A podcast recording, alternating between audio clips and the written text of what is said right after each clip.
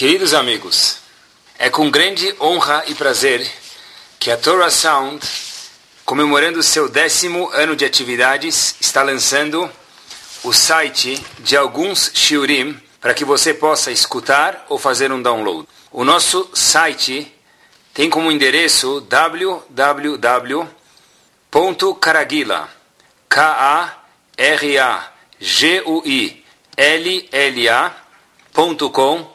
K-A-R-A-G-U-I-L-L-A.com Gostaria de aproveitar para agradecer imensamente o esforço do senhor e senhora Michel Bernstein, que ajudaram a gente na construção e na produção desse site. Estão todos convidados a navegar e indicar ele aos seus amigos. Boa noite e muito obrigado. Boa noite. Se a gente olhar na história da, do Sefer Torah, tem um episódio que acontece que ele é inédito e que muitas instituições judaicas esperariam que ele se repetisse, mas parece que ele nunca mais se repetiu. Ele aconteceu dentro do Sefer Torah, só que saindo do Sefer Torah nunca mais a história se repetiu. Diferente do resto. A gente sempre fala que o que acontece na Torá é uma dica para o que vai acontecer no futuro. Parece que ainda não aconteceu. O primeiro dinner, o primeiro jantar que houve em prol de uma instituição judaica, desde Bereshit, talvez seja o Mishkan, onde Hashem pediu para que Moshe Rabbeinu juntasse fundos para o Mishkan, ou tabernáculo, que era um mini Betamigdash, era o Betamigdash móvel, era o templo móvel que ficava no deserto. E o resultado que esse dinner, que esse, esse apelo teve, foi algo extraordinário. Moshe Rabbeinu sobe no palco, pega o microfone e fala para o povo, olha, eu estou prestes a construir a casa de Hashem, o Mishkan aqui no deserto, e a gente precisa de alguns artigos, obviamente que também alguns profissionais, porque se eu tenho matéria-prima, mas eu não tenho as pessoas, o indivíduo tem fio, mas não tem costureira, então o fio não vai virar nunca um pano. Daqui também Moshe Rabbeinu falou, se eu tiver ouro, prata e bronze, eu preciso também dos profissionais. E esse foi o apelo de Moshe Rabbeinu naquele jantar em prol do Mishkan. Qual o objetivo, perguntaram para Moshe Rabbeinu? Qual é o valor, qual é o budget, qual é o orçamento que você quer chegar Moshe Rabbeinu? Olhem só, Moshe Rabbeinu não tinha pastinha, não tinha portfólio, não tinha PowerPoint. O que, que ele falou? Não sei. Primeira vez que eu vou construir o Mishkan é hoje não tem nenhum valor, não tem nenhum número, pior ainda, não tem nenhum histórico, e eu não sei quanto que vai precisar. Por exemplo, como a gente sabe melhor do que todo mundo, a menorá era feita completamente de ouro. Vai saber lá quanto custa? Eu não sei, Moshe Rabbeinu, quanto vai custar. Isso é só menorá. O Arona Kodesh é um pouco mais barato. Ele é feito de parcialmente de madeira e parcialmente de ouro. O Moshe Rabbeinu falou, eu não sei exatamente quanto vai custar, mas quem puder ajudar está bem-vindo. Começaram os lances, eu não sei se os lances não está escrito na, na, na Gumará, não está escrito no Midrash, se os lances foram secretos ou foram públicos. Não sei se Moshe Rabbeinu falou mil, dois mil, vinte mil, público, ou se foi no papelzinho fechado. As pessoas mais ricas estavam sentadas lá na frente, que a gente, Moshe Rabbeinu esperava que eles iam fazer a coisa fluir melhor. Quem eram chamados? Os Nessim. Os Nessim eram aqueles que, os presidentes das tribos, eram as pessoas que eram os top tens da Forbes. Essas pessoas, os Nessim, os chefes das tribos. De repente todo mundo fica em silêncio. Moshe Rabbeinu fala quem vai contribuir, qual o primeiro lance. E os Nessim, os presidentes das tribos, ficam em silêncio, nada. Moshe Rabbeinu começa a ficar um pouco apreensivo e fala, puxa vida, olha meus amigos, os juros aqui no deserto está caro, está alto. Se eu vou pegar dinheiro a juros de algum banco aqui dos Amalekim, de sociedade anônima, vai sair caro. Eu preciso da ajuda de vocês. Até que o povo começa a doar. Está escrito na, na própria Torá que vieram homens e mulheres. Algum, uma deram joias, outro indivíduo deu um cheque, outro deu cartão de crédito. Cada um foi pagando como podia. E o que é mais impressionante que a gente mencionou, que isso não se repetiu até hoje, parece, Diz o Passuco para a gente, Ve'amelacha haitadaya veoter. O que foi coletado, o que foi arrecadado, os fundos eram mais do que Moshe Rabbeinu imaginava, e não só isso, era mais do que precisava. Se precisava de um milhão, ele coletou um milhão e trezentos. Onde até pergunta o Arachai Makadosh, tem um problema aqui. Normalmente isso não teria problema, mas nessa instituição tinha um problema. Se era um milhão e trezentos, só precisa de um milhão, uma instituição normal o que quer fazer? Guardar os 300 para o ano que vem. Mas aqui era para a construção do Mishkan. Se a construção do Mishkan custa um milhão, o que eu faço com os 300 a mais? O comentarista chamado Arachai Makadosh diz que Hashem teve que fazer um milagre para esses 300 mil que estavam excedentes virarem parte do um milhão e serem todos usados para ninguém ficar ofendido que o dinheiro que eu doei para o Mishkan ficou fora do orçamento. Quer dizer, interessante, não só que teve um, um, é, um dinner que não estava em vermelho a instituição, que já é surpreendente, que deu mais do que precisava e deve acontecer um milagre para Moshe Rabbeinu fazer superfaturamento. superfaturamento. Deve dar um jeito para tudo isso entrar dentro do orçamento. Assim conta a Torá para a gente. Um dos presentes que tinha, que as pessoas tinham que doar, a gente conhece, é chamado Mahatzit HaShekel. Uma moeda de meio shekel. Essa, esse presente era proibido doar um shekel, ou era proibido doar um quarter. Tinha que ser exatamente meio shekel. É uma moeda que tinha na época. O Midrash conta que Moshe Rabbeinu olhou para a moeda quando Hashem obrigou ele, falou, olha, avisa o povo para trazer meio shekel, e ele começou a ficar perplexo e falou, é impossível, como que o povo vai dar meio shekel? A pergunta que Rav Moshe Feinstein faz é qual o big deal? Qualquer criança sabe quanto que é meio real. Qualquer criança americana sabe quanto é meio dólar, daí por diante. Qual a pergunta de Moshe Rabbeinu? Como o povo vai dar meio dólar? Como o povo vai dar meio shekel? Como o povo vai dar meio real? É óbvio. Vai na, na padaria, pega uma nota de um real, troca por duas moedas de 50 e aprende. Qual é a dúvida de Moshe Rabbeinu? O que que Moshe Rabbeinu estava com aquela interrogação, aquele ponto de interrogação na cabeça que não conseguia entender? Diz Moshe Feinstein algo importantíssimo, pessoal. É o seguinte. Talvez alguns podem pensar que Moshe Rabbeinu ficou na dúvida que figura que tinha que colocar na moeda, porque as moedas não existiam. Então, será que ele vai colocar a figura de, do Kubitschek, ou será que ele vai colocar Roosevelt na capa, impresso na moeda de meio shekel? Mas Ramoshe Feinstein fala que essa não pode ser a dúvida dele, quem vai colocar lá. Tem que ser algo muito mais profundo.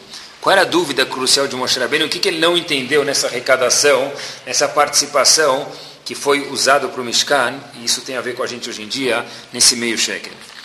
Que Moshe Rabbeinu não entendeu, e se Moshe Rabbeinu não entendeu, a gente precisa não entender também, pelo menos no começo do Shiur, como que é possível, Hashem, que alguém vai usar algo material, algo físico, algo finito, algo monetário, e fazer disso se transformar em algo ruhani, algo espiritual e algo que por definição é algo infinito e não concreto, não tangente. Isso é o que Moshe Rabbeinu começou a falar, não entendo. A primeira coisa que vou utilizar na casa de Hashem, se isso provém de Hashem, eu entendo, mas se isso provém do ser humano, como que o ser humano pode fazer uma casa para Hashem, que é algo abstrato, apesar que a casa é física, mas é algo para Hashem que é abstrato, o Rambam diz que um dos princípios da Torá é que a pessoa não pode acreditar que Hashem tem um formato. Então, como eu posso doar algo material para se transformar em algo espiritual? Essa era a dúvida de Moshe Rabbeinu. Eu entendi que é meio cheque. Eu sei que eu posso ir na padaria, disse Moshe Rabbeinu, trocar um dólar por duas moedas de meio dólar. A dúvida de Moshe Rabbeinu não é se ele ia colocar Dilma ou Lula na capa da moeda. Aí ele colocava os dois, colocava o Dilma de um lado e o Lula do outro. Essa não era a dúvida de Moshe Rabbeinu. A dúvida de Moshe Rabbeinu é como que dá Hashem para doar para sua casa algo monetário. E Hashem respondeu para ele, é isso mesmo, Habibi. É meio shekel que eu pedi, 0,5, não uma unidade inteira. Por quê? O Hashem está ensinando que o meio, para ser um inteiro, precisa de mais outro meio. Hashem está dizendo o seguinte, que a Gashmiut, prestem atenção de ouvidos abertos para não entender errado, ela é importante, a parte física, a parte material, essa metade ela é importante. Mas essa metade não é um todo, não é um fim por si só. Por isso que a Hashem falou, eu quero que você dá meio. o outro meio não vai vir da moeda. O outro meio vai vir da parte espiritual de Akadosh Baruch Hu, onde a parte física, volta a repetir porque ela é importante, ela é importante dentro da Torá. Não existe falar, ah, eu vou viver do ar. Rabbi Shimon Bar Yochai, Masechet Brachot, vivia do ar. Mas nós não somos Rabbi Shimon Bar Yochai, e mesmo na época do Talmud já está escrito que não é para muitas pessoas. Kol Sheken, ainda mais nós hoje em dia. Então, o dinheiro, a parte monetária, a parte física, os prazeres são importantes, mas a pessoa tem que entender, disse o Moshe Feinstein, essa foi o que o diálogo entre Hashem e Moshe Rabbeinu, que é preciso, mas isso é só meio. E precisa de um outro meio para que seja um inteiro. Vamos explicar isso melhor, Bezat Hashem, esse é o chute de hoje, pessoal. A primeira coisa que a gente tem que entender, se não entende isso está errado, é que é algo extremamente difícil que duas coisas opostas podem viver. Eu sei que matematicamente se diz que polos, matematicamente não, na física, na química, que polos opostos se atraem. Eu sei. Mesmo no imã ou nas pilhas, eu sei que isso é verdade. Mas dentro da Torá, a Torá vê isso como algo perplexo, algo estranho e algo não normal, falar que o material e o espiritual podem coexistir. Provo, provo. Tem uma... É? Isso, mas como que funciona isso, né? Então, a gente tem uma brachá que a gente faz depois de sair do banheiro, chamada brachá de Asheriatzar.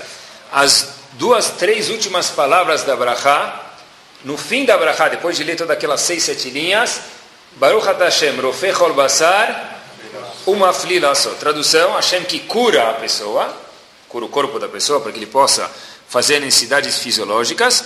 Uma flilaçot, uma fli vem da palavra pele, algo impressionante o que Hashem faz. Qual que é o pele, qual que é o uau que existe aqui dentro? Diz o Shulchan Aruch, Siman Vav Alacha Aleph, ele explica essa brachá e ele diz o seguinte, Mafli Asot, olhem as palavras dele, pessoal. Shekosher Davar Uchani Bedavar Gashmi. A coisa mais impressionante que existe, que Hashem diz, isso é um pele, é algo mais uau do que a montanha russa do Play Center, é o que? Kosher Adam, que Hashem coloca uma Neshama dentro de algo físico que é chamado corpo. Isso cada vez que a gente faz a Brachá de Asher Atzar tem que lembrar, Mafli Lasot. É impressionante, algo anormal. De um jeito físico e natural, dizendo é impossível que o material, o corpo, que quer comer sushi, e etc., e a alma, que quer prazeres espirituais, possam existir juntos. Para isso Hashem faz um milagre, esse milagre Hashem diz, relembre ele muitas vezes, para que você entenda que é algo anormal coexistir Ruhani e Gashmi junto, físico e espiritual. Tá bom.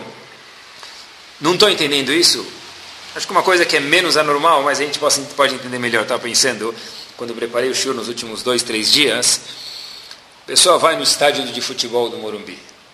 Bom, tem alguns gomos para uma torcida e alguns gomos para outra torcida. Agora é o seguinte: o que, que acontece no meio das torcidas que, que tem? Uns homenzinhos com cacetetes e uma coisa na cabeça chamada capacete, esses indivíduos são chamados policiais. Eles ficam para separar as torcidas. E na nossa época não tinha isso, mas já faz algum tempo que tem que as torcidas saem em horários diferentes, não saem juntos. Por que isso? Porque não dá, senão dá briga. Por que, que não saem juntos? Porque dá briga. Não só não ficar juntos, nem sair juntos já dá briga na rua.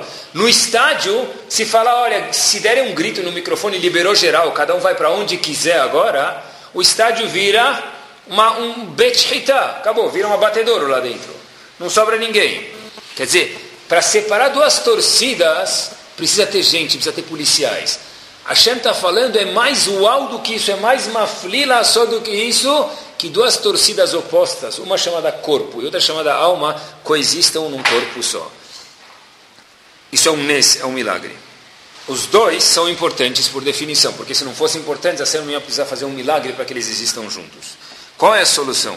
Como que dá para... Por que Hashem fez eles existirem juntos e qual a solução para que um homem possa viver de uma forma saudável, sem esquecer do corpo e sem esquecer da Neshama dele. Uma vez eu vi que tinha um indivíduo, contou que ele foi acusado de um crime que ele nem cometeu. Ele começou a provar para o juiz, falou, olha, eu não, fui eu que fiz isso, o senhor tem que acreditar em mim, eu juro, eu quero. O juiz falou, olha, o senhor de alguma forma ou outra vai perder a causa, eu vou dar um jeito. Então, foi lá, o juiz pegou e falou o seguinte, eu vou sortear dois papéis, vamos colocar na roleta, rodar o bingo, e o senhor vai puxar um dos papéis. O que sair no papel é o veredito do senhor. Se sair culpado, você é culpado. Se sair inocente, você é inocente. O indivíduo vai lá, pega um papel. Só que esse menino razito pobre, ele viu que estava tendo alguma bagunça lá dentro. E no meio ele fala, puxa vida, eu estou com algum feeling aqui que o juiz colocou dois papéis no mesmo negócio de bingo e nos dois estava escrito o quê? Culpado. Logo, o indivíduo era inteligente, ele puxa o papel e o juiz fala: Olha, o senhor abre a mão, por favor, para ver se o senhor é culpado ou inocente. A gente não tem provas, dá um jeito. O que o indivíduo fez? Ele corre e engole o papel. Engoliu o papel, um minuto, Sheakol, Niamid Barot, Tracht, desceu. Engoliu. Aí o juiz fala, mas o senhor engoliu o papel, como é que eu vou saber qual é o veredito agora? Disse o Raham, disse o sábio, simples, meu amigo.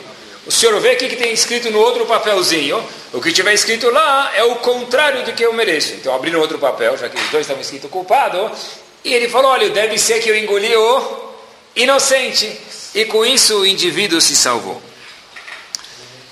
O que a gente vê aqui é Chokhmah, sabedoria. Para que possa existir a parte física e a parte espiritual, a primeira coisa que a pessoa precisa entender, que a gente já mencionou, que é algo estranho que eles possam existir juntos, que é um milagre de Hashem, mas para que a gente possa fazer a nossa parte, é indispensável que haja, haja sabedoria da nossa parte. Rav Shach, Zecher Tzadi Kadosh de Bracha, exatamente há 30 anos atrás, ele deu um shiur na Yeshiva de Ponovitch, onde ele era o Shiva, e ele disse as seguintes palavras, que a parte monetária, a parte física, a parte carnal do homem, só tem valor se ela for vista como uma escala, como um veículo para que o homem possa chegar a Kadosh Baruch Hu. Caso contrário, diz, diz ele que Hidush, a pessoa que trabalha está fazendo Bitul Torah. Quando ele está trabalhando, ele está fazendo o quê? Deixando de estudar a Torá. Isso só é verdade, Zrachar, quando? Quando a pessoa faz do dinheiro algo por si só. Se a pessoa verte esse dinheiro, faz esse dinheiro, utiliza esse dinheiro para algum fim espiritual, e talvez o corpo dele também é parte, precisa ser cuidado, então também pode ser que é um fim espiritual.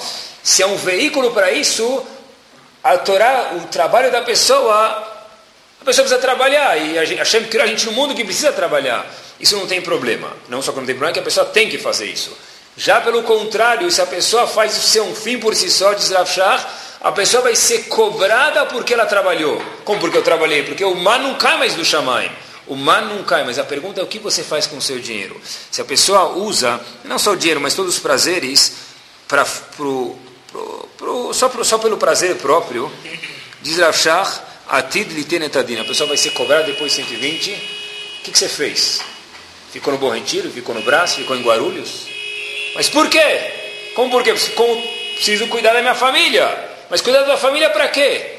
Ah, esse para quê precisa ser reavaliado por cada um de nós. lembrei uma vez uma história, Shalom Shvadron conta que ele viu um Talmud Chacham muito grande, é um Rav, um gadolador, não vou falar o nome, mas que está um pouco curiosa, mas Rav Shvadron vê esse indivíduo no meio do dia andando com o filho dele. Rav Shvadron fala para ele, olha, onde você está indo? Era um gadolador, onde você está indo? no meio do dia com teu filho, tem escola, o que aconteceu? Ele falou, olha, meu filho está um pouco doente, eu estou indo levar ele numa consulta no médico. Rav Shadron, do jeito dele especial, diz, e por isso que eles eram muitos amigos e continuaram depois também, a vaca também cuida do filho dela. Não sei o que, a gente teria feito se escutasse de um Rav, quando tivesse indo levar o filho em algum lugar, fala, vaca também cuida do filho dela.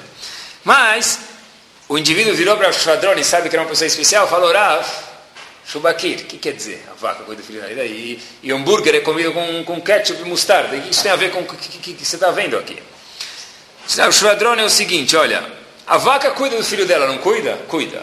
Se você está indo cuidar do seu filho, porque isso é reset, porque é bondade, você transformou essa, esse ato numa mitzvah. Se você, em contrapartida, falou, estou levando meu filho porque estou cuidando, diz Rav Shadron, a vaca também cuida do filho. Manistaná, você da vaca. O mu, tá bom, mas a Hashem espera mais da gente. Quer dizer, o mesmo ato, depende por que você faz, estou trazendo essa história para mostrar isso para vocês, ele pode ter uma conotação diferente. Trabalhar por trabalhar é X. É talvez feio. Trabalhar por alguma razão maior, isso não só que não é feio, como muito mais do que isso é algo nobre. É, vamos explicar o que quer dizer isso, porque senão fica muito no ar. Se eu cuido da minha parte física ou da minha parte espiritual, qual a diferença em, partes, em dados mais práticos? A pergunta é: o que eu dou prioridade na minha vida, por exemplo? Yaakov, Avino, terceiro dos nossos patriarcas, não só que era o terceiro, foi o único dos três patriarcas que teve Mitatosh Lema, que teve os dois, doze filhos, todos os filhos Tadikim. Avraham teve Ismael. Yitzhak teve Esav. Cada um teve um filho, vamos dizer assim, mais ou menos. Não tão bom. Yaakov foi o único que teve os doze filhos, as doze tribos perfeitas. Yaakov ficou alguns anos na Yeshiva.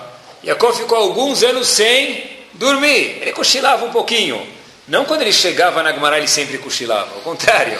Ele nunca cochilava, só quando não tinha mais força. Ele, uf, ele cochilava, dava uma pescadinha, como a gente fala em português, e acordava, dormia, nunca dormiu na cama dele por alguns anos, dezenas de anos. Qual estava pronto para ir para o Bom Retiro, abrir a lojinha dele. Qual estava pronto para ir para Guarulhos, abrir um galpão. Qual estava pronto para ir para Santa Catarina, abrir uma importação. De repente, Jacob vai lá e antes de abrir a importadora, fora que ele falou com o contador, fora que ele fez todos os contatos que precisava, viajou para a China, ele fez um pedido. Irav Hirsch faz uma observação sobre esse pedido. Yaakov diz, por favor, Hashem, antes de abrir o CNPJ, ele falou o seguinte, Hashem, eu faço um pedido. Óbvio que Hashem me dê brachá no trabalho, isso é óbvio, mas antes disso, por favor, Hashem, agora que eu vou para o mundo aí lá fora, eu vou sair de Shiva, eu estou desprotegido, apesar que alguma hora todo mundo vai ficar desprotegido na vida, eu peço por favor Hashem, porque é isso que eu quero mesmo, que a Torá dos meus filhos, da minha esposa e a minha seja o mais importante na minha vida. E eu também quero brachar no meu trabalho. Depois ele falou, Venatan Libeg Lilbosh, etc e tal, que eu quero que minha importadora dê certo, etc e tal. Então, é óbvio que ele queria dar certo, porque a Covino foi trabalhar, a Covino foi muito bem sucedido. Mas ele falou primeiro o que, que me interessa mais, o que, que vai acontecer com minha família e o que vai acontecer com meus filhos. Ninguém, obviamente que o Nisayon é grande e o teste é grande, alguém que tem que abrir mão da honestidade dele, alguém tem que abrir mão do Shulchan Aruch, alguém tem que abrir mão de trabalhar, não trabalhar no Shabbat, ou não trabalhar em um Tov, é porque com certeza, apesar que o teste inicial é muito grande de verdade, e eu não entendo isso que nem vocês, mas eu posso tentar entender um pouquinho. Essa pessoa está falando que meu dinheiro não é um veículo para a minha parte espiritual, meu dinheiro é um fim em si só. Porque se fosse isso, eu não precisaria abrir mão de alguma alahá no Shulchan Aruch que eu sei que não é correto. Eu não preciso abrir mão do código de leis de alguma coisa de Shabbat ou de Yom Tov, começar a fazer mais ou menos. Por quê? Porque eu sei que se Allah permite, óbvio que eu vou fazer. E se Allah não permite, óbvio que eu não vou fazer. Por quê? Porque eu tenho que entender que a parte material, essa foi a dificuldade de Moshe Rabbeinu, porque de fato é difícil, tem que fazer com que isso seja uma ponte, uma, um caminho para algo que é Ruhani, que é algo que é espiritual. Uma pessoa que a gente sabe que acontece isso, Baruch Hashem, não com o público aqui, mas é bom que a gente saiba que isso existe. Uma pessoa que ele anota na caderneta dele, no computador dele, ou na caderneta no computador, os, a entrada, o income que ele tem anual, mensal, semanal, cada um do jeito que for, mais fácil para ele, e no fim ele não consegue colocar uma vírgula e ver quanto que é 10% disso entregar para alguma ou algumas, que a gente tem que sempre dividir nosso maceiro, não dá para um lugar só, instituições de Torá, Essa pessoa que não consegue fazer isso é porque entendeu que não é mahatzita shekel, não tem meio shekel, é um shekel só. O shekel é uma coisa só. Mahatzita shekel é meio e meio, quer dizer o quê? Que tem metade, falta outra metade. Cadê outra metade? Se eu não consigo entender que eu não, eu não consigo abrir minha mão para dar 10%, o que, que vai sobrar da pessoa depois de 120 anos bem vividos, Bezat Hashem? Só os 10% que a pessoa deu. Só as mitzvot que ele deu, só o que é infinito que ele deu. O resto tudo não fica aqui nesse mundo. Como dizem as pessoas na rua, caixão não tem gaveta. Não é que é para a pessoa ser irresponsável, lo aleno. Claro que não. É tolice isso. É bobeira isso. Mas a pessoa tem que saber olhar num plano de meio a meio. O que a Torá pede, o que ela pede sim, mais do que ela pede, claro que não, mas olhar as coisas nesse enfoque. Escutei uma boa só para diversão, tá? Que haviam dois vizinhos e esses dois vizinhos estavam morando em bairros muito próximos um do outro. E um vizinho foi assaltado durante um período pequeno, muitas vezes, Razito. O outro indivíduo, ele foi protegido, estava sempre protegido, morava muito perto e nunca era assaltado. Então ele falou para o Adão, eu queria que você me contasse teu segredo. Ele tem a mesma casa, o mesmo patrimônio, quase, né, parecido. E a sua casa parece que tem leões na porta, ninguém entra. E na minha casa, vira e mexe, entra um, sai outro, entra um, sai outro. Não, tem, não sobra mais nada, nem tem que roubar aqui dentro. Falou, olha, eu queria te contar, etc e tal. A gente, sabe, nós somos judeus, a gente se cuida da mitzvah, etc e tal. E ele falou, eu coloquei, a gente tem mezuzá. E a gente sabe que está escrito, o nome da mezuzá é letra Shin, letra Dalet, letra Yud, letras, as letras que vão para fora. Formam o nome de Hashem, Shin, Shakai, né, não vou falar o nome, que é Shomer Daltot Israel, Hashem cuida da gente. Eu acho que se você colocar mezuzá, é uma mitzvah, ele vai te proteger. O indivíduo falou, tá bom. Falou, mas como é que faz? Ele falou, eu vou te comprar, eu te trago, eu te dou. O vizinho dele colocou a mezuzá, e eles não se veem durante muito tempo, tal, coloca a mezuzá, vai, volta. E ele falou, puxa vida, olha, ele nunca mais voltou. Estou feliz que Baruch Hashem, ele fez a mitzvah, ajudei ele, fui Sharia para ele fazer a mitzvah, e também protegeu ele. De eles um dia estão lá na China fazendo comércio e tal. O indivíduo fala, puxa, eu estava te procurando, faz tempo não te vejo. Falou, e aí, como que foi a mezuzá? Falou, mezuzá, mezuzá. O que quer dizer mezuzá? Ele falou, não funcionou? Ele falou, claro que funcionou. Ninguém mais entrou na minha casa, foi fantástico, ninguém nunca mais se roubou. Então o que você está reclamando? Perguntou o vizinho que deu a mezuzá para o outro. Falou, olha meu amigo, ladrão não entrou nenhum mais. Leavdi. Né? Mas tem uma fila de gente na porta da minha casa coletando da casa, é o mais caro do que o resto. Tá? Tá? É só a título de diversão. Bom, nosso shiur é exatamente o contrário disso. Então, é entender que o que a gente dá para o shlichim, o que a gente dá, é só isso que sobra. Tinha uma famosa yeshiva a primeira Yeshiva Ashkenazi de Jerusalém é chamada Yeshiva Etz Chaim. Quem fundou ela foi Isri Zalman Meltzer. E lá dentro eles tinham uma prova, faziam uma prova de vez em quando. E essas provinhas eram para quem tem nas escolas hoje, um incentivo, dar um brinde para as crianças, etc. E tal. Havia um menino lá de 7 anos de idade, o nome dele é Shloime. Esse Shloime sempre pegava, em vez de prêmios, ele queria dinheiro. Todo mundo ganhava um carrinho ele era um bom negociante, falava, quanto custa um carrinho? Quanto custa um matchbox? 3 dólares, eu quero 3 dólares, não quero dinheiro. Dá minha parte em dinheiro. E foram fazendo provas e provas e provas, e então o dele ficava anotado numa cartela quanto, em vez de prêmios, quanto dinheiro ele estava acumulando para ganhar. A última prova era uma prova grande, uma prova de uma matéria maior, e o prêmio obviamente era maior. Esse Shlomo era uma pessoa muito capaz, estudava muito, fazia muita revisão da matéria, e ele ganhou o maior prêmio. Maior prêmio ele falou, eu quero, obviamente que de novo em dinheiro. Então o professor falou, puxa, ele estuda tão bem e tal, mas essa midá dele de ficar querendo dinheiro está me incomodando. O que ele tanto quer dinheiro? Uma criança, o que ele precisa? Um carrinho, um controle remoto, um helicóptero, um controle remoto, uma brincadeira, uma figurinha, um skate, o que ele que tanto quer? Hoje em dia talvez ele não entenda o I, alguma coisa assim, desce, mas que mais ele pode querer? Então Urá foi seguir esse Shloime. Falou, deixa eu ver o que ele vai fazer com o dinheiro. Talvez começar a ficar preocupado, vai lá saber qual vai ser o fim do dinheiro, talvez até errei de aceitar de trocar o prêmio por dinheiro. Tudo por dinheiro.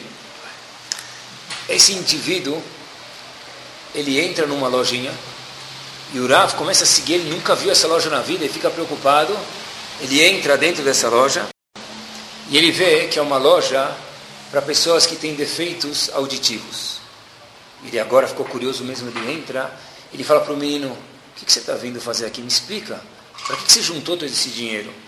O menino ficou com muita vergonha, mas falou, Rav, se o senhor me seguiu até aqui, então eu tenho a obrigação de lhe explicar, porque foi você que me deu todos os presentes.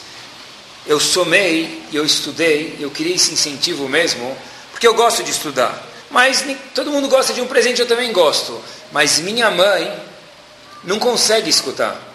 E meu pai não tem meios para comprar para ela um aparelho auditivo.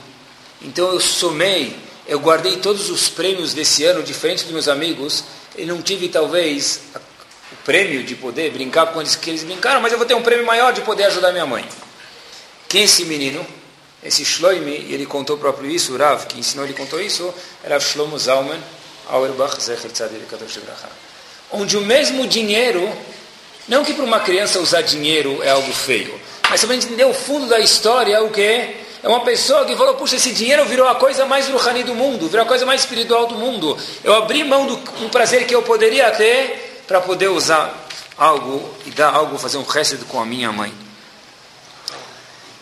E é aqui, de fato, que mora o perigo, nesse ponto que a gente vai conversar agora um pouquinho. Uma vez tinha um jovem, muito bem sucedido, ele foi pedir um conselho para um sábio, contou. O sábio levou ele para a janela, falou, olha, está vendo a janela?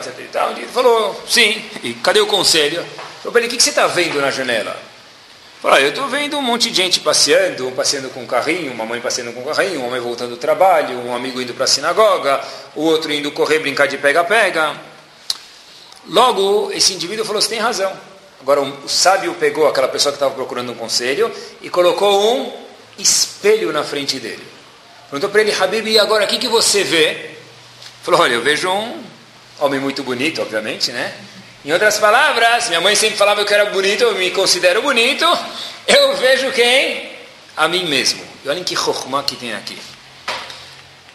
O sábio falou para aquele indivíduo que estava procurando um conselho: se você prestar atenção, o vidro que você olhou e o espelho, ambos são formados da mesma matéria, ambos são formados de areia e vidro mesmo. A diferença do espelho para o vidro normal é o que? uma camada fina de prata que tem no meio. O que acontece, esse é o conselho que eu tenho para dar para você, é cuidado quando a prata entrar na tua vida, para você não esquecer de olhar o resto que está na tua frente e não enxergar única e exclusivamente a sua pessoa, inclusive esquecendo sua família. Porque os dois são vidros. A diferença entre um vidro e um espelho que separa o que discerne um do outro é aquela camada de prata que tem no meio, isso que faz o espelho refletir a nossa imagem. Nas palavras do Kliakar, o Kliakar em Hayesara, Kliakar é um dos comentaristas no Humash, diz o seguinte: Em lecha metzaref vekura bechina kima zahav. Uma das coisas que mais testa o homem, mais coloca o homem sobre teste, é muito difícil mesmo. Para que a pessoa possa ver quem é essa pessoa, não para que a gente teste os outros, para que nós saibamos quem somos nós, Zahav Vekesef, dinheiro, prazeres físicos, coisas monetárias, materiais. E quem não entende que isso é difícil, está mais sábio do que Moshe Rabbeinu. Eu diria tão bobo. Porque se Moshe Rabbeinu falou que é difícil de entender isso, se Abrahad Yasheratzar diz Mafrila Asot, os Rahamim mostram para a gente, como a gente provou no começo, que precisa de chokhmah, precisa de sabedoria para articular a parte física e humanitária e a espiritual junto, é que a pessoa tem que estar pelo menos ciente que existe isso. A gente tem que lembrar que a gente tem a parte física que é importante e a parte espiritual também. Quando eu, depois de alguns anos que eu tinha feito tchuvá, tinha sempre uma observação na cabeça, não vou falar que é uma questão, mas era uma observação. Ele falava, olha que interessante, eu, quando a uma pessoa é religiosa, tem um comportamento que ele faz que são diferentes dos outros, que quem não é religioso acaba de alguma forma ou outra não fazendo. Por exemplo, se a gente for pegar, talvez, é, um exemplo talvez, hoje em dia, bar mitzvah, vamos dizer, né? muita gente já Baruch Hashem vocês não conhecem, mas eu já escutei falar, muita gente, infelizmente já não faz bar mitzvah. Não faz. Eu di, claro, de mãe eu di, que já não fazem bar mitzvah. Brit milá, circuncisão. Muitos, infelizmente, já fazem aquela circuncisão mais ou menos no hospital, antes do oitavo dia, com uma pessoa que lo aleno não é shomer Shabbat, não cuida de Shabbat, é um médico Yehudi, mas não serve de acordo com a Lahá. E tem um monte de leis.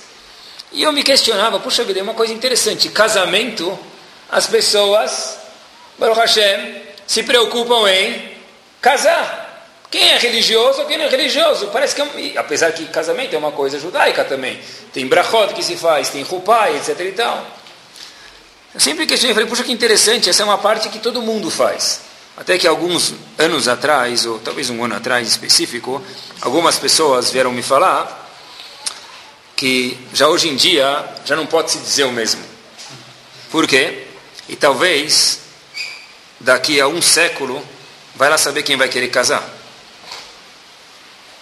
Depende do que a gente falar para eles que é casamento, né? Talvez não sei. Mas me contaram que lá olhando sem julgar, e repito, sem julgar absolutamente ninguém, porque cada caso é um caso, mas no geral é uma coisa que a gente tem que tomar cuidado. As pessoas falam, olha, eu tenho tal idade, não é que eu tentei casar.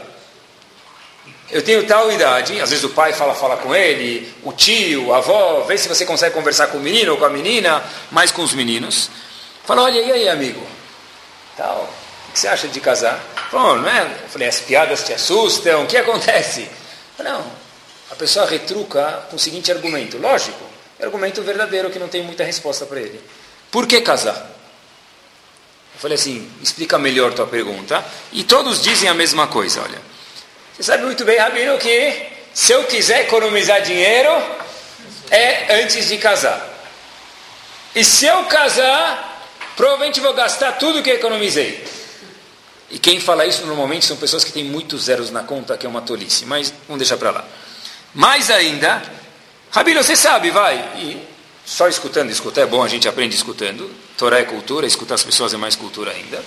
Olha, sabe que é menos dor de cabeça quando você não casa. Ah, por quê? Tem muito mais liberdade. Fim de semana agora. Eu quero ir para a praia, eu vou. Ela não quer, ela não vai, eu vou sozinho. Eu quero ir para a montanha, eu vou. E se eu quiser um dia para a praia, outro dia para a montanha, eu faço os dois no mesmo dia. Liberdade total. E você sabe, mais de tudo as preocupações. Eu chego em casa, tem uma moça que arruma a minha casa, está tudo arrumado, não tem barulho, eu quero dormir, eu durmo, eu quero acordar, eu acordo. Eu posso dormir na transversal, diagonal, horizontal, boroeste, noroeste, ponta cabeça para cima, deixar minha toalha no chão, pendurada, as roupas sujas no varal, fora do varal. Ninguém fala pendura a roupa, lava o prato, tira do micro-ondas. A gente sabe como que é. De fato, ele tem razão. De fato, é mais liberdade, é mais dinheiro é menos preocupações, são menos reuniões. Talvez tenha reunião de condomínio, essa não muda, mas o resto é verdade. Isso tudo é 100% verdade. Esquecendo um ponto shur de hoje. Pergunta para o indivíduo o seguinte: E aí, meu amigo? Veio para o Olamazé para quê? Veio para esse mundo para quê? Qual a sua finalidade nesse mundo? É, talvez a gente, como assim? Conheceu a Night curtir as baladas como minha finalidade. A finalidade é as baladas, eu posso fazer um livro de baladas, né? Ou concurso de cervejas, né? Aí fala para ele, oh, meu amigo, tem alguma coisa mais finita do que isso? Isso é só, acabou. Tem alguma coisa que vai perdurar na sua vida depois? O corpo da pessoa dura 120 anos. Ah, sei lá, por enquanto não. Para esse tipo de pessoa, infelizmente, com muita dor no coração, a gente dá a nomenclatura de razitos, coitados. Não quer dizer Deus me livre, volto a repetir, Deus me livre, que a gente está falando quem não casou é razito. Claro que não. Está falando do, do, geral, sem julgar ninguém. Mas se a pessoa não casa, não porque não tentou. Não, ele nem tentou, não quer porque já se é acomodado, é assim. Vai ficar com 36 milhões na conta. Vai fazer o que com eles? Empilhar até onde? Onde vai deixar? Para quem? Nem tem para quem deixar é pensar, pessoal, o que, a gente faz nesse mundo. É cuidar sim da parte física, não estamos falando não, contra isso hoje, mas pensar que isso aqui tem que ter algo a mais. Quando a gente olha para as ocasiões também, levem só um bar mitzvah. Muitas vezes, se a gente olhar, alguns casos pode ser, e é assim mesmo, que ficou o bar e a mitzvah fugiu. Mentira ou verdade? Bar mitzvah ficou no português bar e a mitzvah foi embora. Bar mitzvah não vem da palavra bar em português, B-A-R. Quer dizer bar mitzvah, filho da mitzvah. O que, que se faz num bar mitzvah? Se, ah, mas eu não sou muito religioso, tá bom. Mas tem alguma conotação mais ou menos ou é contra? Ficou o bar e a mitzvah fugiu? Ou ainda é um bar mitzvah? Qual é a finalidade disso? Isso é um, objeto, um, é um veículo para chegar em algum lugar ou isso virou um fim por si só? É meio shekel ou virou um shekel inteiro? Um teste difícil mesmo, pessoal, é lembrar o que a gente está fazendo nesse mundo. O Zohar Kadosh diz que o homem anda nesse mundo achando que ele vai ficar aqui para a eternidade. Repito, o Zohar Kadosh diz, e é difícil mesmo, o Zohar concorda, o Zohar coloca isso dentro das nossas veias e lê isso para a gente. A pessoa fica nesse mundo achando vou ficar aqui até os 120 anos. Vai ficar Bezat Hashem até os 120, vai, com muita saúde, mas depois tem uma próxima parada. E as pessoas falam, é melhor nem pensar sobre isso. Nunca vi, eu nunca vi ninguém falar, no fim do ano, dia 30 de abril, o cara tem que entregar o imposto de renda. Aí fala para ele, olha meu amigo, você está declarando, está fazendo as coisas certas? Não, não, não, eu vou gastar, vou colocar na minha conta, vou ser ilegal, nem quero pensar sobre o dia 30 de abril. Ninguém fala isso, por quê? Porque é idiota. A pessoa se preocupa. Aqui a gente também fala, não tem que falar, não vou falar sobre isso. Pessoa tem que saber o que, que ele está fazendo nesse mundo. Olhem como o mundo é esperto e olhem como próprios sábios no mundo, Chokhmah Bagoim Tamin, sabedoria nos outros povos sentem. Darwin fez, iniciou, explicou a teoria da evolução. Curiosidade para vocês, procurem. Darwin nunca falou que o homem veio do macaco. Ignorância total. Quem falou isso depois, outro dia eu posso contar para vocês. Darwin, repito, ele próprio nunca falou que o homem veio do macaco. Que o Darwin sim disse que existe algo chamado evolução. Até hoje, próprios cientistas negaram muitos a teoria de Darwin porque falaram: olha, a gente nunca achou um siri com cabeça de homem. Se tem teoria da evolução, com tantos fósseis que se acharam, deve achar uma cabeça de um ser humano com patinhas de siri. Porque se esse siri ou essa ameba algum dia virou um homem, isso aqui teve que evoluir e tem que ter estágios intermediários. Né? Então, se a gente nunca achou um siri, cabeça de homem, uma ameba com perna de homem, daí por diante, deve ser que essa teoria está um pouco não clara e não verdadeira. Desprovam a tese dele muitos dos cientistas. Mas como disse Einstein uma vez, e olhem que Chokhmah, é, é muito mais fácil, é muito mais inteligente e é muito mais conveniente a gente esquecer que você não achou uma prova para a tese da evolução. Por quê? Disse Einstein, porque é muito mais fácil a gente forçar e fazer de tudo para lembrar que Hashem não existe por, disse Einstein para cientistas, isso é no meio dos cientistas falam isso. Por quê? Porque no momento que eu entender, olhem que sabedoria, e um Einstein precisava para falar isso, que existe a Kadosh Baruch Hu, existe Hashem no mundo, eu estou comprometido a viver conforme suas leis. Então eu vou provar de milhares de modos científicos. E mesmo que a teoria de Lamarck furar, eu vou, vir Darwin. Desde que Darwin vier, eu vou inventar outra teoria.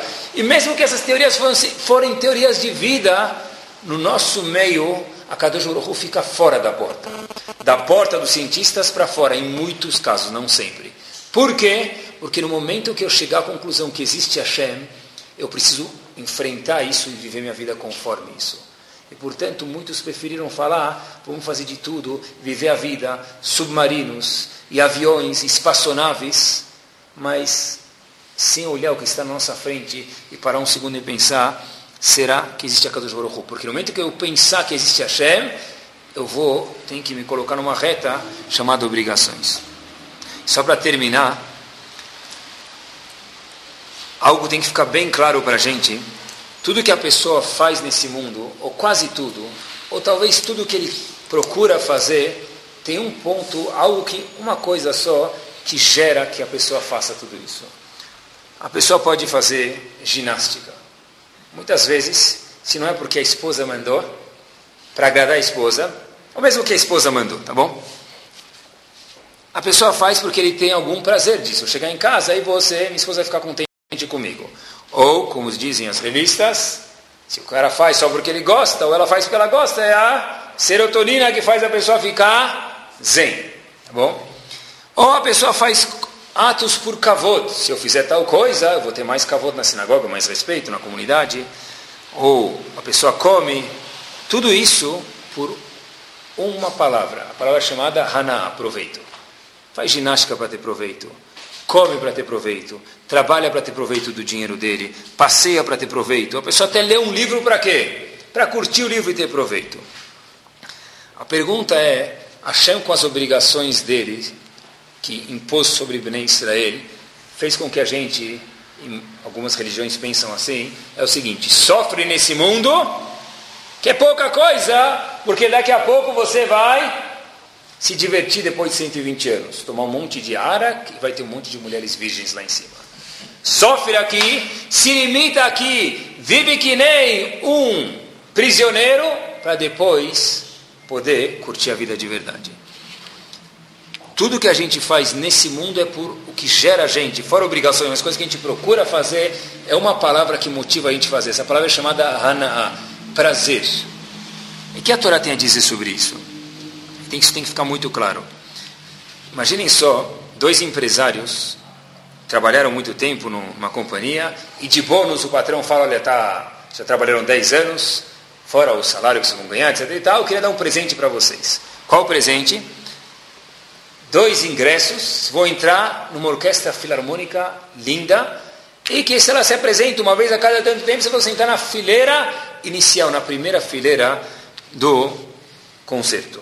Tá bom? Reuven adora música clássica, Shimon não entende muito, muito de música clássica, mas se o patrão deu, fica feio devolver o convite. Fica feio não pegar o avião de primeira classe, chegar até lá e aproveitar. O patrão vai na volta vai perguntar como foi a orquestra filarmônica. Reuven gosta de música clássica, Shimon não gosta. Shimon entra lá, sente as cadeiras confortáveis, fala, puxa vida, que gostoso, e pergunta para Reuven, Habib, o que vai acontecer aqui? Esse é nosso bônus, 10 anos de trabalho, o que vai acontecer aqui? Reuven diz ele, olha meu, você não sabe, aqui é uma beleza, vai se encher de instrumentos o lugar. E começa a encher de instrumentos no palco, e Shimon fala, e daí? Reuven diz para ele, olha, conta aí, Vai passar a música, vão tocar música. E começa uma música, duas músicas, três músicas, cinco músicas, seis músicas. Eu sei que vocês sabem que eu sei contar até 11, até 20. Só estou querendo mostrar o quanto o Shimon estava começando a ficar impaciente. O que, que tem aqui? Música, orquestra, e daí? E daí? Reuven fala, mas olha, olha como ele toca o som maior. Pestana de Fá. Olha as cordas do violino dele. Não existe esse violino mais caro no mundo, diz Reuven. Shimon olha para o relógio 25 vezes nos três minutos seguintes. Shimon não aguenta mais ficar naquela orquestra. Se pelo menos desse para dormir naquelas poltronas confortáveis, tudo bem. Nem isso não dá, porque tem muito barulho. De repente, Shimon olha para trás e ele vê. Ou tem algumas pessoas completamente desinteressadas, ou tem pessoas quase saindo da cadeira, indo beijar o violino, indo beijar o maestro. De repente ouvindo que adorava a música, fala, olha, está vendo aquele indivíduo com um pauzinho na mão? O que ele está fazendo lá? Ele é o maestro, ele que coordena tudo. Tipo, fala, que maestro, uma vareta de um real na mão, isso é um maestro? Ele fala, ele coordena tudo. Quando ele abaixa a mão, aquele fica quieto. Quando ele levanta a mão, aquele toca mais alto. É algo, se você prestar atenção, é muito gostoso. É, Shimon fala, não sei o que tem de gostoso aí.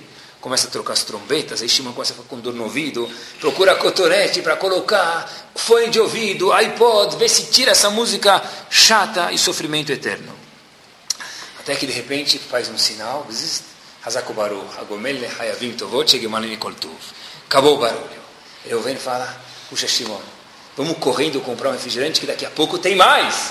É só um recreio. Shimon fala aí, recreio. Tem mais! Ele falou, são três estágios, passou só o primeiro, olha que delícia olhar os cantores. Shimon fala, meu amigo, que meu patrão me desculpe.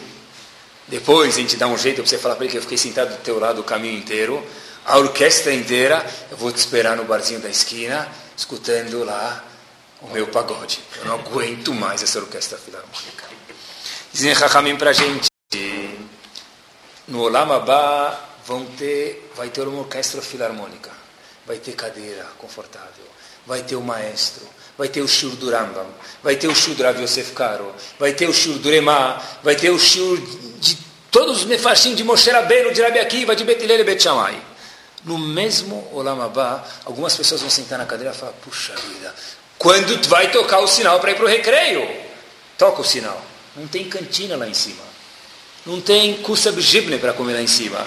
Não tem mexe lá em cima, não tem esfirra para comer, não tem bureca de queijo, não tem risole, não tem bureca de palmito. E de repente, Reuven fala, está uma delícia isso aqui. E Shimon fala, não aguento mais. Hashem, e com isso a gente termina, não veio privar o homem de prazeres.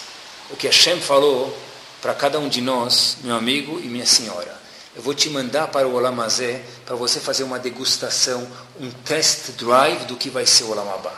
Não que você vai sofrer aqui para depois curtir o Olamabá lá em cima, está errado. Você vai vir fazer uma degustação do que vai ser o Olamabá lá em cima. E é bom você aprender a curtir prazeres espirituais. Porque se você nunca conseguir ter um prazer, isso nunca te deixar acordado, não te deixar, ah, que delícia, puxa vida o que vai acontecer lá em cima vai ser um sofrimento eterno. A pessoa aqui nesse Olamazé, o trabalho dele é um test drive, é trabalhar para falar como eu posso fazer para cada vez mais me lambuzar. Na brachá que a gente faz de manhã, Ve'arev Nashem Eloqueno, que fique doce as palavras de Torá na minha boca, porque é só isso o que a gente vai ter que fazer lá em cima. Nem cartão de crédito, nem shopping Guatemi, nem Bal Harbor, nem Miami não vai ter. O Miami pode ser um veículo e tem que curtir a vida mas não esquecer que é meio shekel. Porque se meio shekel virar um shekel inteiro, aí lá em cima a orquestra filarmônica vai ser muito chata. E o contrário, que é o mais interessante, a gente conseguir fazer esse meio shekel, virar um meio shekel e aproveitar ele, aí sim a gente vai ter um experimentar, uma degustação, uma saboreação do que, que vai ser o Lambá. Que exatamente a gente possa entender isso, curtir a partir do Hanias Mitzvot, um estudo de Gmará, um shiur, para que a gente saiba, é isso que eu vou fazer lá em cima. Quanto mais a gente aprender aqui, mais gostar daqui, isso vai crescer em PG no nosso Olam Abba. Amém, querido.